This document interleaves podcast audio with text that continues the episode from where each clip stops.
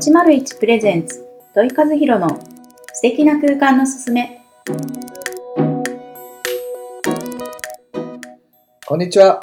建築家の土井和弘です。そして本日も一緒にお話しいただく、こんにちはパーソナリティの日本色彩心理学スクール代表の池尻めぐみですどうぞよろしくお願いいたしますお願いいたします。はい今日で7回目早い。早いですね早い。7回早いですね。早いえっ、と本日のテーマは何でしょうか？はい。本日のテーマは見え方ですね。見え方。はい。はい。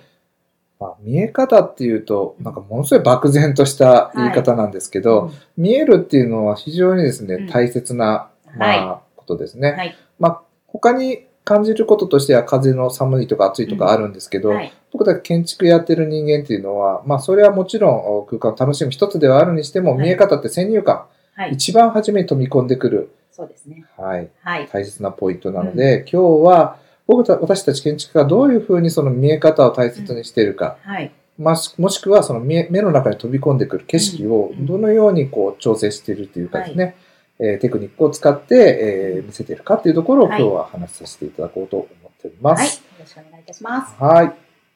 池尻さん、はい。例えばですね、あのー、空間を、空間って、まあ、建物を見たときに、はい。わ大きいとか、はい。あ小さいとか、はまあ、多分いろいろあると思うんですけど、はい。他にどんなことを感じることあります？まあ、見え、見えるという一つの課題の中で。うーん。あ建物に限らずですか、うん、まあ空間に入ってでもいいんですけど、うん低いとか高いとか、ああ、そうですよね。はい、そうそうそあう。とはまあ私はもう仕事柄。そ色が濃い薄いとかってえーいいいうですねのありますう。いいね。ですね。その通りですよね。もう、あの、見えるっていうこと時点で、いろんなことがこう目目の中に飛んでくるんです、あの飛び込んでくるんですけど、はいまあ僕たちそれをデザインするときに、すごくそこを大切にしてるんですよ。うんまあ例えば僕たちが言う、よく言うバランスっはいていう言葉でよく言います。はいあのもちろんそれはこう高いものを想像して、そこにこうアクセントして持ってきたいっていうことに関しては高いを使ったり、もちろんしますし、はい。横長でこうすすっきりした、建築空間、建物の大枠ですね、はい。を作りたいと思えば、やっぱりそのすっきりさせるためにうん、伸びやかな横つながりを大切にしたりとか、見えるってことは、多分いろんな情報をお客すあの見に見に来られてる方とか、あの使われる方にどう印象を伝えれるか。はいですね。前回のその用途っていうところにも、そのことによってのその濃い味薄味っていうところでお話ししたように、やっぱ高い低いとかっていうところも住宅に関して、はい。で店舗に関して、はい。えークリニックに関して、はい。で、僕たちはそういうふうな非常にこう気を使ってはい。あデザインさせてもらいます。ちなみに僕はあので色っていうのは、はい。本当に薄いかあの濃いかぐらいしか考えないんですけど、はい池尻さんから見てはそういうふうなあの色っていう視点から見た見え方っていうのはどういうものがあるんですか？そうですね。まあ薄い濃いはもちろんうん。そうなんですけど、本当にそれこそこの空間に本当にその色必要とか、はい、はい、まあそれこそ用途ですよね。はい。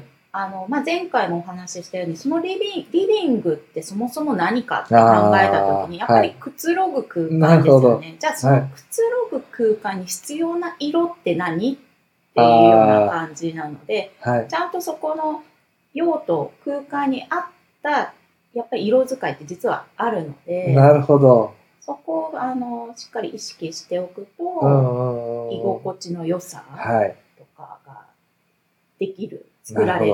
はい。やっぱりその空間の中の一つの要素に色もあるっていうことですね。そうですよね。はい。い、や、すごく大切ですよね、うん。そういうふうなところ。いや、もう本当色いっぱい聞きたいんですけど、はい。まあ、例えば私の場合、まあ、ちょっとテクニックをちょっとお伝えしようと思うんですけど、よくあの、お店にしただけではなくて、住宅でも、うん。いや、広々とした、うん。天井の高いあの家にしたいんですっていうのをおっしゃられるお客さんおられるんですね。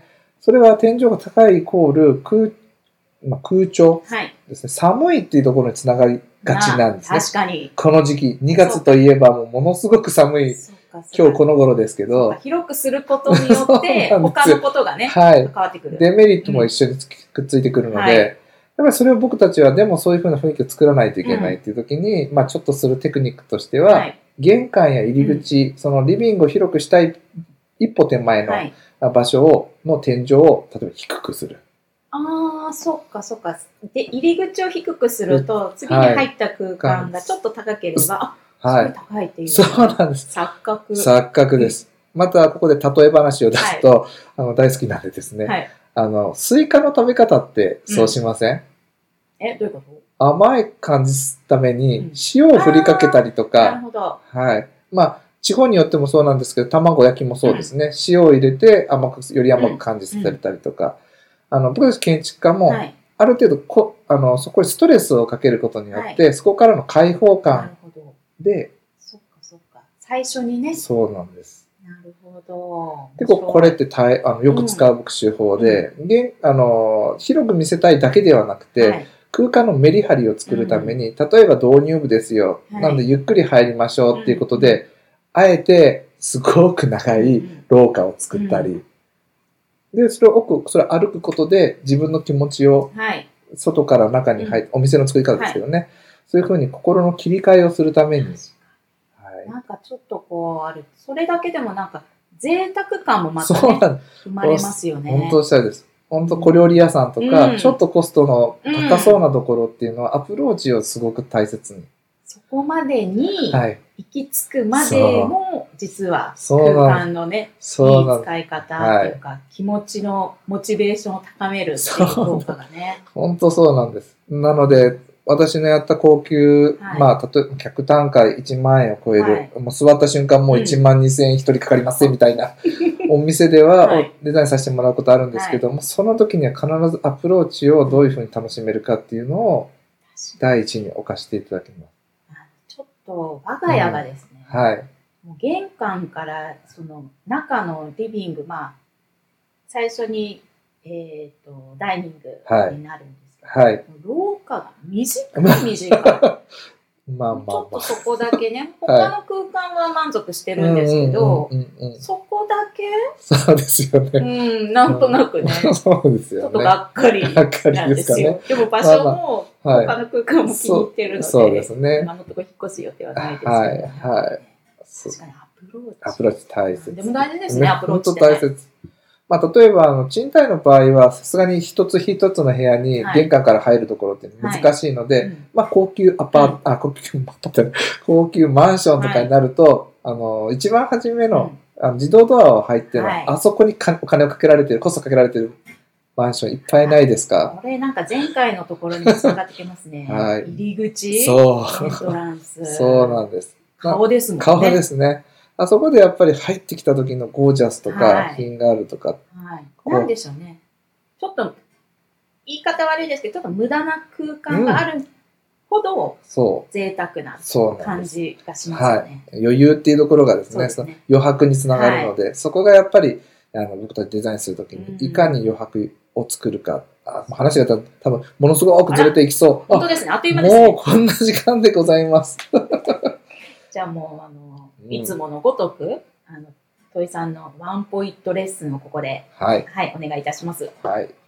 今日は、まあ、見せ方、見え方っていうところをポイントにして話をさせてもらってるんですけど、まあ、皆さんができるワン、まあ、話の中、先ほど私、コントラストとか、うんいろんなリズムっていう話をちらっとさせてもらったんですが、はい簡単にできる方法あるんです。あの、我が家でもやってますけど、はい。えっ、とですね、キャンバス生地のポストカードぐらいのサイズ、まあ、ちっちゃいですよね。はい。それを3つ4つ買ってきていただいて、はいそれに色をベタ塗りするんですよ。うんそれだけで十分。それをですね、あの、綺麗に、えー整えた形で並べるだけで、実は空間にリズムを作ったり、えーコントラストや。